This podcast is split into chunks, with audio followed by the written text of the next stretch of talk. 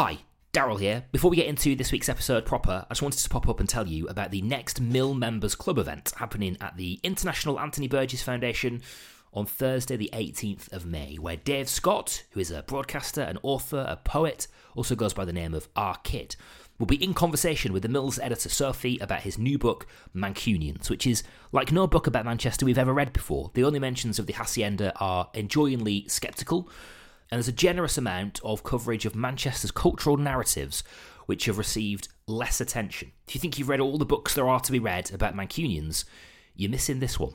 So Dave will be in conversation with the Mill Thursday the 18th. Plus, you'll get to hear from the critically acclaimed photographer Anne Worthington, whose portraits of inner city Mancunians in the 2000s capture a community sticking together as their institutions fell away. And a cash bar, and plenty of refreshments, and the chance to mingle with members of the Mill and like minded folks. Tickets sold out really quickly last time, so don't delay. There is a link in this podcast episode description for you to click through, and they're only a fiver.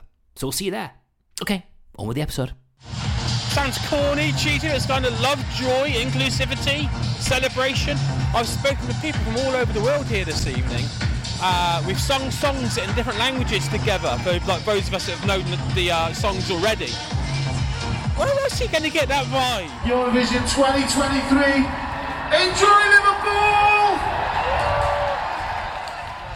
The atmosphere is reaching fever pitch, with Europe and Australia descending on the northwest for the Eurovision Song Contest. It might be happening down the road in Liverpool, but the ripple of excitement and economic gain is lapping up on our shores too. This is the Manchester Weekly from the Mill.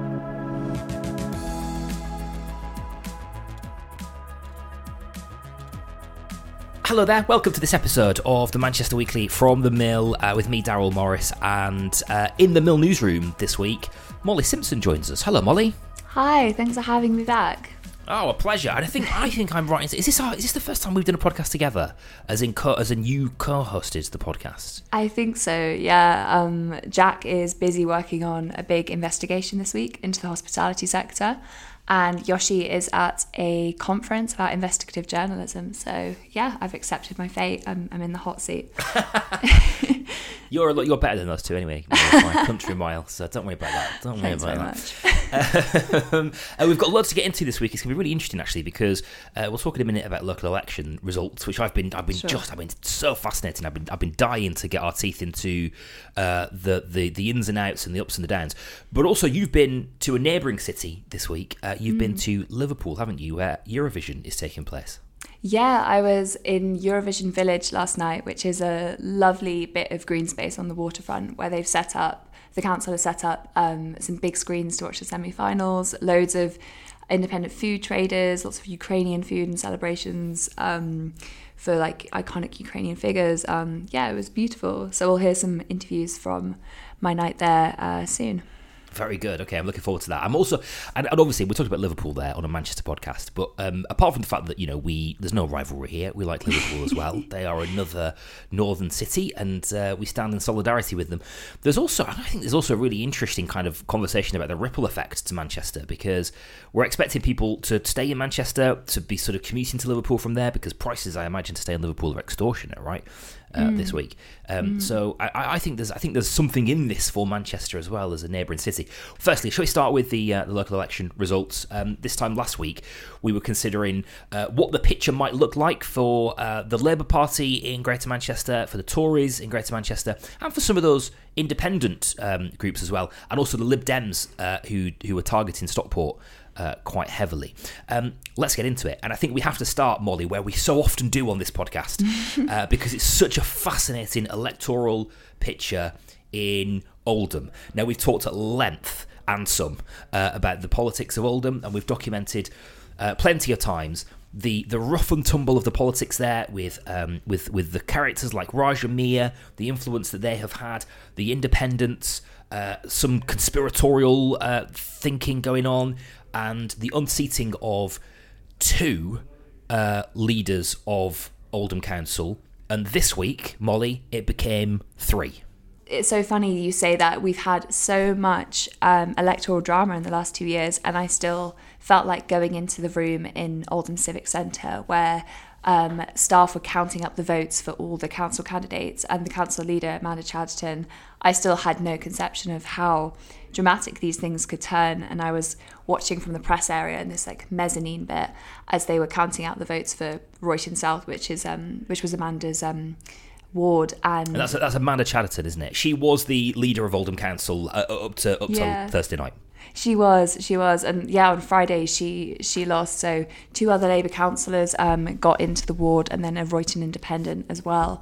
Um, it was incredibly, you know, tense and um, just kind of very like upsetting atmosphere in the room. Um, some local MPs were there, like Debbie, Debbie Abrahams and Jim McMahon. Angela Rayner was there. Um, I believe Andy Burnham had been on the campaign trail with Amanda Chatterton in the days preceding to try and build up a bit more support for Labour, but it didn't seem to have have pulled off the trick, and um, she lost her seat. Okay, um, we'll come on to what that means in a moment because it Mm. means something incredibly interesting, so fascinating. Can I can I just ask first? uh, Did we see Amanda Chatterton targeted by these characters, these independent groups, and characters like Raja Miah in Mm. the same way that we saw Sean Fielding and uh, Arooj Shah targeted in previous years? Yeah, absolutely. It was a highly personalized kind of campaign towards not only her as a as a politician, but her as a person. Um, she endured some really um, horrible abuse online, and um, when I met her for an interview a few weeks ago, she was. Um, you know, she was quite resilient about it, but there was no doubt that it kind of taken a, a psychological toll on her, um, like it would anyone. And um, and yeah, I think um, it, it's been particularly vicious in the last three years, and it did seem to mirror kind of the, the same abuse that Sean Fielding and Arooj Shah received when they were in the same position. Right. Okay. Mm. So that was that was the fit that Amanda Chatterton uh, uh, fell to. That, Mm. of course, has left an opening for the leader of Oldham Council, Mollie, and Mm. a, a, a key character has returned. Yeah, Arooj Shah, the former council leader um, between um, 2021 and um, 2022, is back in the seats as council leader. Arooj Shah, I think, is an interesting choice because she had a particularly tough time as leader because of her association with a man called Irish Imi or Mohammed Imran Ali, who was the known getaway driver for um, Dale Cregan, who was the gangster who assassinated a rival in a in a turf war. Um, and she said something along the lines of, you know, I can condemn what they what their actions are, but I can't condemn these people as people. And that was a phrase that really dogged her, and it's been, you know, it it made her sort of uh, feel like a sort of quite slightly more unstable figure, I think, in Oldham. Um, so to bring her back in at a time when we've now lost three council leaders, I think, um, you know, it will be a kind of litmus test for her and, and whether she can kind of survive that um, that kind of instability and whether she can kind of move on from it. Okay. Um, uh, okay, that's incredibly fascinating. Just, just, just briefly, we're gonna we'll, we'll return to Bolton in more detail in a minute. But speaking of uh, former uh, Oldham Council leaders making a political return, Sean Fielding also taken out in the last couple of years uh, along the same kind of lines. Uh, he returned to Bolton. He is back, yeah. Sean Fielding is back in a ward called Breightmet in Bolton. Um, he campaigned as a Labour candidate, um, and his campaign was based on um, a petition that he started to save a local bus route that went, went down incredibly well. Um, and yeah, he's back in the seat. Um, he's back in, in Bolton Council. Um, I spoke to him on Friday, and he said it felt like it was a a good time to come back. Um, Bolton was a much calmer political atmosphere. It was a much more um, kind of, I guess you could say, people played um, a lot more nicely in this uh, election fight. So I think it was a much more enjoyable experience. Yeah. Okay, we'll we'll come back to that in, a- in a sec because I think because I, I fair far be it from me to speculate, but I think Sean Fielding, rising star of the Labour Party, uh, somebody you know young and clearly quite ambitious and also very talented as well, clearly very good at what he does. Uh, and there's a couple of potential uh, seats up for grabs uh, there. A couple of um, a couple of openings in Bolton North East and Bolton West that I'd be incredibly surprised if he didn't have his eye on. Uh, but that is pure speculation, by the way. I have I have no um, I have no prior knowledge. He may he may deny that's the case. I don't know. Um, we'll, we'll, well, we'll come back to that in a second in more detail because we'll talk about Bolton more fully. I think the next interesting picture, most interesting picture, is Stockport, isn't it? Uh, Yeah. What happened in Stockport? Absolutely. Um, the Conservatives had an awful night in Stockport. Um, they pretty much disappeared from the map altogether. Um, I know the group were always going to expect it to be very tough, but they lost their four remaining council seats, which meant that the Lib Dems retained minority control of the council, just shy of major- majority. Um, this is the first time that the Tories have had no representation on the council since 1973, so it's a huge shock for them. Um, I, in terms of like the reasons for this, I think a lot of it will have to do with the kind of national picture and how unpopular the Tories are generally at the moment. But also, I think um, there's been a lot more popularity for kind of hyperlocal parties springing up. So, particularly in Stockport, you've got the Edgeley Community Association, which took all three seats in Edgeley Ward. Um, they've become very popular because of their kind of um, centre left position. Um, they're a little more kind of focused on local issues. They're a little more sort of folksy. Um, so I, I, think yeah, a combination of those, those factors has meant that it's it was a bad day for the Tories in Stockport. Right. Okay. Um, and I think I think perhaps the the um, mention of independent parties probably takes us to Bolton next, doesn't mm. it, Mollie? I, I, said on this podcast last week that the the, the, the election in Bolton, you know, really wasn't uh, Labour versus the Tories. It was Labour versus the Independents, mm. and in terms of the Labour Party not being able to, uh, you know, becoming the largest party, which is quite significant, the Tories retreating quite heavily mm. uh, in Bolton, but them not being able to take control of the council uh, probably came down to those independents. Yeah, definitely. It wasn't a um, straight fight at all between Labour and the Tories. It was um, very much between Labour and um, these kind of um, these these like hyper local independent parties. Um, I think the the Conservatives have really struggled to kind of break into those areas and and like you know convince the electorate that that they have their interests in mind and, and that these independent parties don't. So um, that's been particularly tough for the Tories as well. Mm. I think it's very interesting that because last time round, uh, the, it, it, sort of did the Tories a real big favour because the, these independent, these hyper independent parties were taking seats off Labour uh, in places where the Tories, you know, found it quite hard to win, mm. and therefore that left the Tories as the largest party, and they were able to form coalitions with these independent parties who were generally right of centre. You know, most of them were quite, quite sort of, particularly the Horwich First and Farnworth First and um, Blackrod First, or Horwich and Blackrod First actually is a, is a party. Um, I'm not quite sure how you put both Horwich and Blackrod first, but there you go. That's that's one for them to figure out. Um, but they, uh, they they ultimately they propped up the Tories and they, they, they, went into coalition with the Tories and, and, and they were able to govern and they were able to lead the council. Um, that has now obviously been turned on its head. Labour are the largest party. It'll be fascinating mm. to see who Labour can find. You know, the Lib Dems are in the mix as well, of course, there to, to do to do work with um, in order for Nick Peel to be uh, to become the council leader and for Labour to take control of that council. And and that is, I think, there's meetings and such being had literally this week. Yeah, um, and yeah. that way that, that is to be seen, I think, isn't it? Yeah, we're still awaiting the outcome of that, but um, Labour, um, from what we hear, are in talks about trying to form a majority administration on the on the council. Yeah.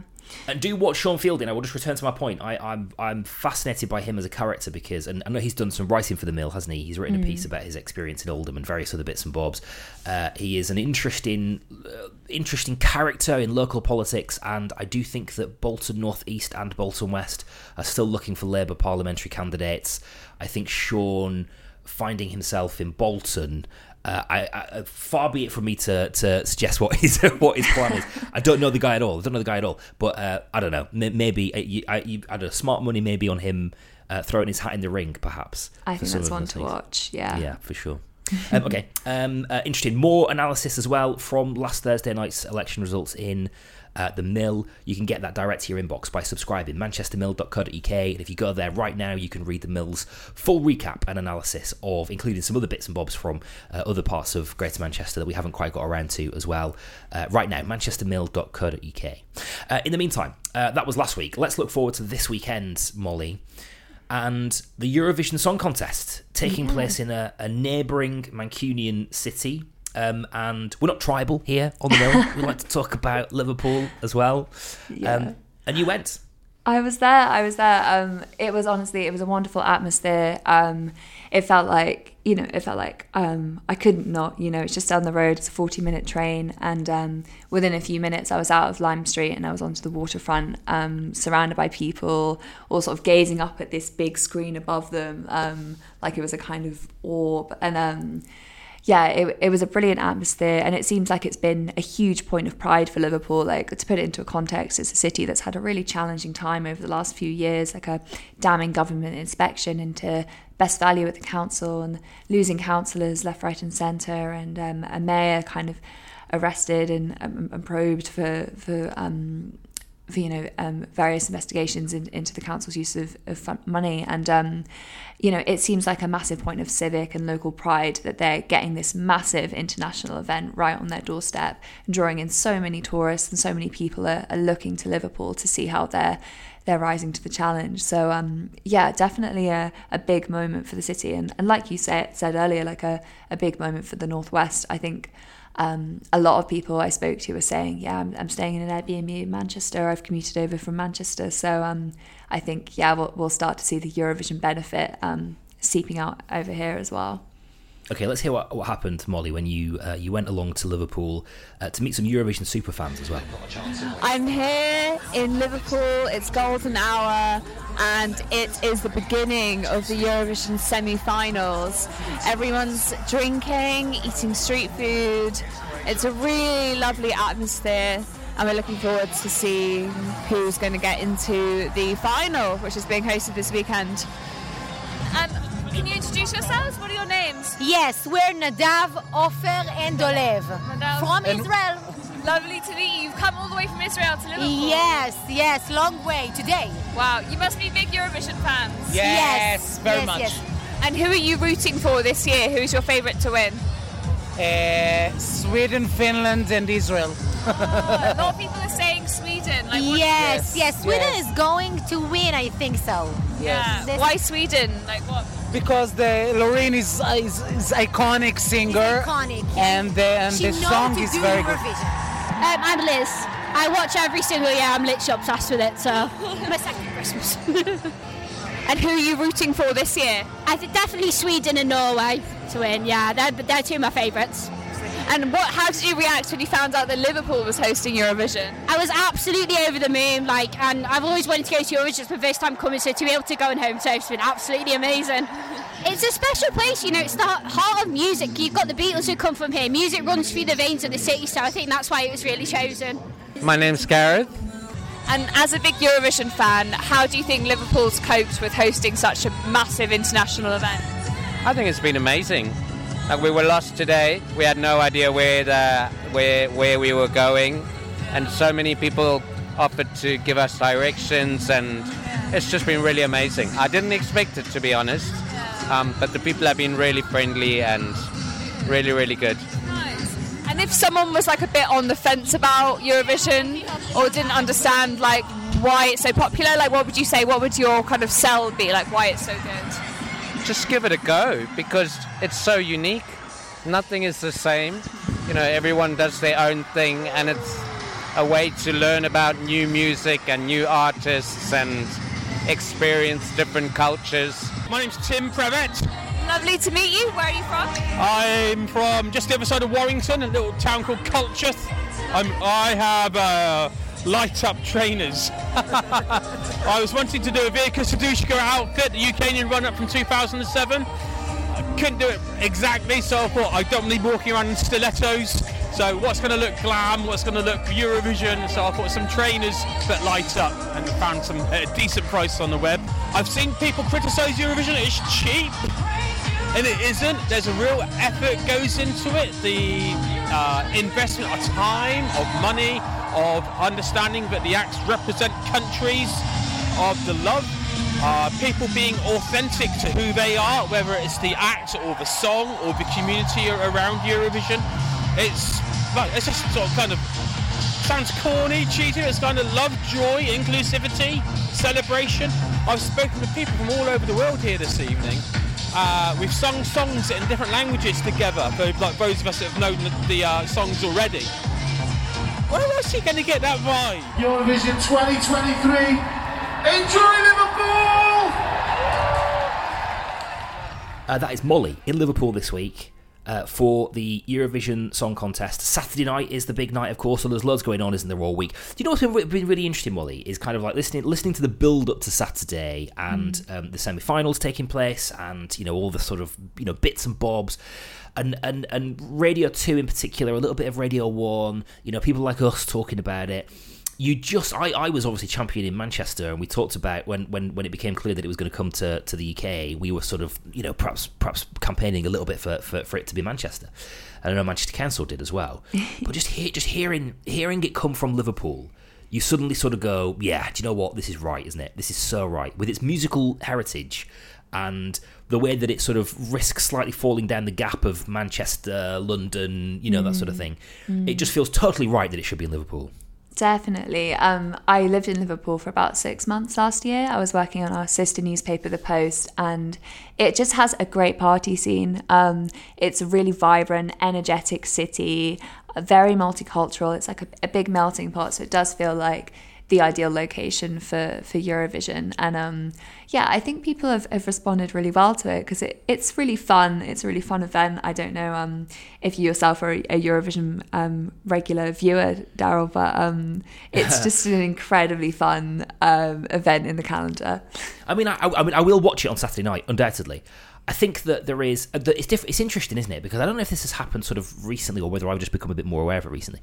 But it's it's become such a massive institution, or it is such a massive institution, mm. and it has and and, the, and people's dedication to it is absolutely is hardcore, isn't it? Like you know, it's not it's not something that happens in passing for quite a lot of people. They live their life by it. Oh, absolutely. Yeah, it definitely feels like fans are divided on quite extreme uh, lines. Like maybe people like you and me who like will watch it, but we're not. You know, um, we we can't name the the Ukrainian runners up from um, 2007 and Yeah, yeah. 2001. Yeah. And then people who are, you know, like people I met who are, you know, I'm I'm dressed in the costume that um, that the winner what you know from Poland won, and I I've curated my outfit based on this one song, and I'm drawing in influences from Serbia and Montenegro. It's um, yeah, yeah. But Yeah. that's brilliant. I think that's great. Oh, it's it's great. lovely.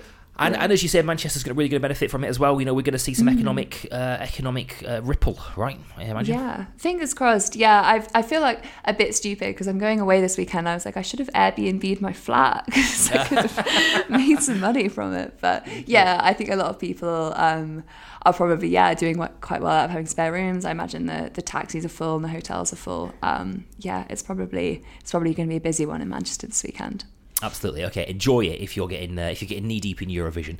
Uh, it should be a good weekend. Um, speaking of um, property, Mollie, and of, um, of of you having a flat and and, and of uh, the the conditions in which people live in our great city. This has been another issue that we've been talking about quite a bit lately, uh, hasn't it? After the incident in Rochdale with Rochdale Social Housing, um, and the young boy, the three-year-old boy who died because of mold in his flat. Um, we, we've got some news this week about private sector properties in Greater Manchester requiring some uh, a new landlord license. Is that right? Take us into this story. What do we know?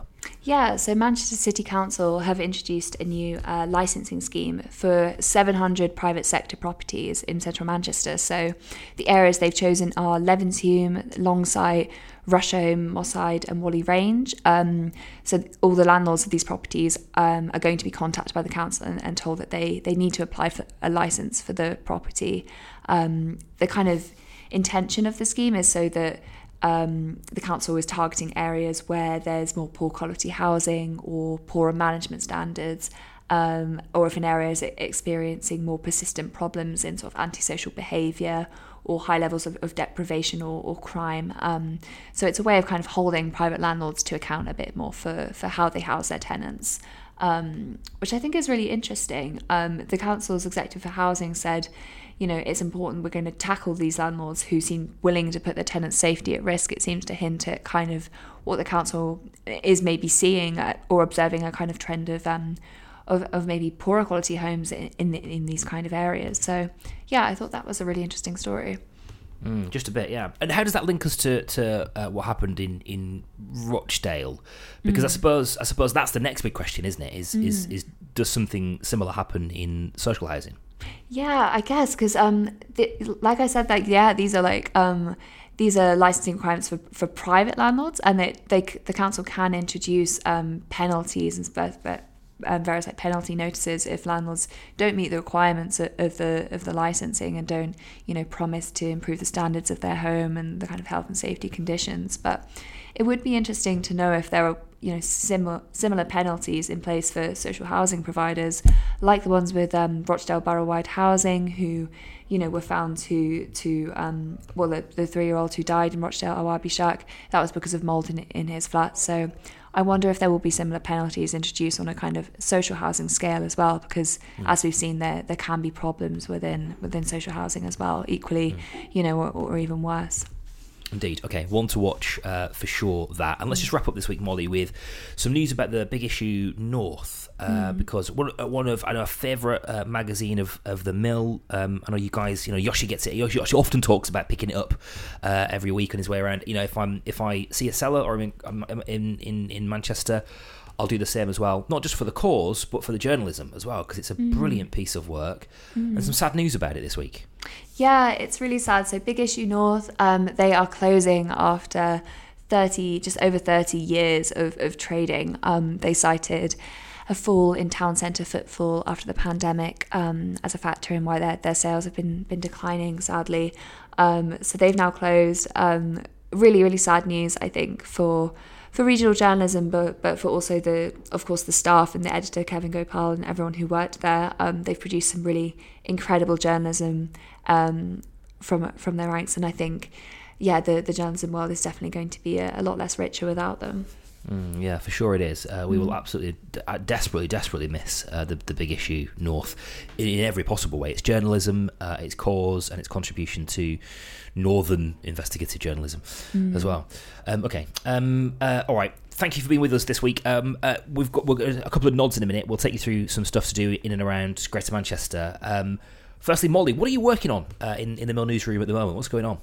What are we working on? Um, Jack is working on an investigation into the hospitality sector. Um, regular readers will remember he has written some excellent stories into sort of Freight Island. Um, Simon Martin, the first Michelin starred chef in Manchester, who ran the restaurant Mana in Ancoats. Um, and um, Mark Garner, the the founder of Manchester Confidentials, the sort of advertorial and newspaper who who write about the hospitality industry. Um, mm. So this time he's taking a look at um, people of experiences not being paid, which seems to be a big problem in hospitality. It's a bit more of a casual industry. People tend to be employed on zero hour contracts or paid cash in hand. Um, and there doesn't seem to have been much um, kind of accountability for the bosses in hospitality for, for the way they pay their workers and the way they treat their workers. So I think this is going to be a, um, a big story in the, in, in the kind of the city's reckoning with um, with how it, it, it treats its workers because hospitality makes up such a huge part of Manchester. So um, yeah, that's out next Saturday. That's um, going to be a really interesting one. Sounds great. Okay, manchestermill.co.uk is where you go to subscribe to get all that brilliant journalism in your inbox. Before we go, Mollie, every week we like to give a bit of a nod for something to do around Greater Manchester in the next couple of days. Uh, what's on your radar? So on Thursday evening, there's a performance from Manchester Collective at the White Hotel. Um, I don't know if you've you've seen them before, Darryl. They're a, no. like a they're really good. They're like a contemporary classical orchestra, quite avant-garde, um, very different, very quite like visual in style as well.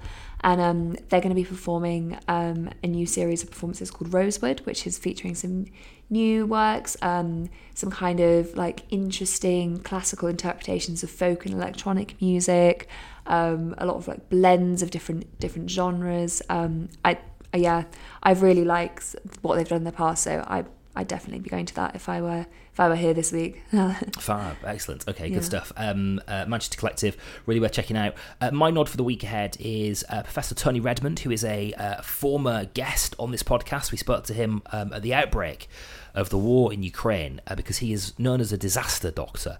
Uh, he founded a company called UK Med, which is a, an NGO, a non government organisation who provide emergency medical assistance around the world. He's got a, an incredible stack of stories to tell from uh, from from uh, helping you know, sort of setting up medical emergency in war zones, to natural disasters, to the Lockerbie bombing as well. Uh, and most recently, of course, his teams have been working to help the injured in Ukraine. Uh, on Tuesday, he's going to be at the University of Manchester to tell some of those stories about what he, what is actually, I think, his final humanitarian mission because he's just recently uh, Mm. retired. Mm. Um, so he's gonna he's gonna give some insight into his final humanitarian mission and the humanitarian mission around the war in Ukraine. That's free to attend on Tuesday. There's a drinks reception afterwards where you can stay and have a chat. And I would hi- highly recommend that. Not just because Tony Redmond is my favourite guest that we've had on the podcast. I've also had him on my show, my radio show, a few times as Oh, well. really? Um, yeah, and, uh, not just because he's my favourite guest, not just because he's my favourite disaster doctor, but because he is one of my favourite people in the world. I think he's absolutely incredible.